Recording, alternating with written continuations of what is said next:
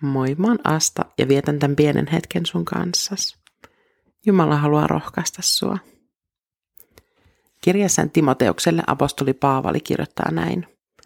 Tämän käskyn jätän täytettäväksesi, poikani Timoteus, niiden profeetallisten sanojen mukaisesti, jotka sinulle kerran on lausuttu.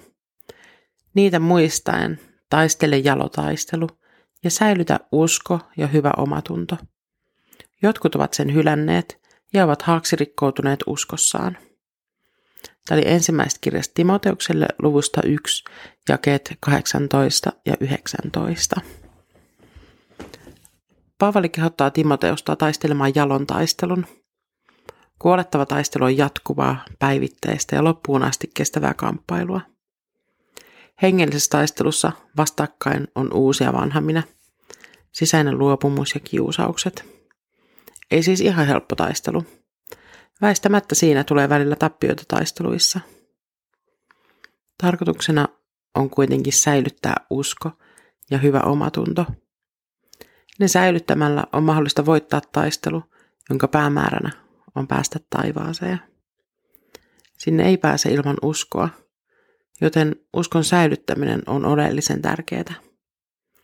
Toisinaan se on tiukkaa taistelua, mutta on monia asioita, joihin tässä taistelussa voi itse vaikuttaa.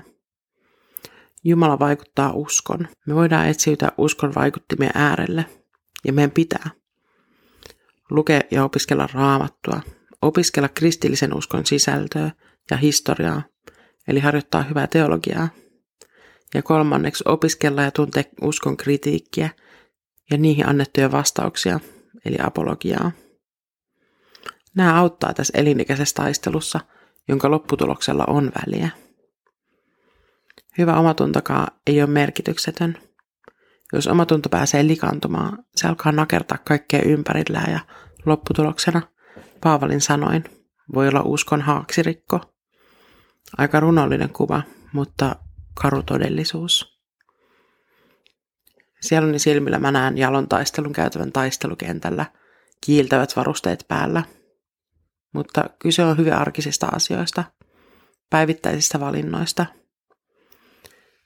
Ei se haittaa, jos silloin tällöin jää päivän raamatun lukuvälistä.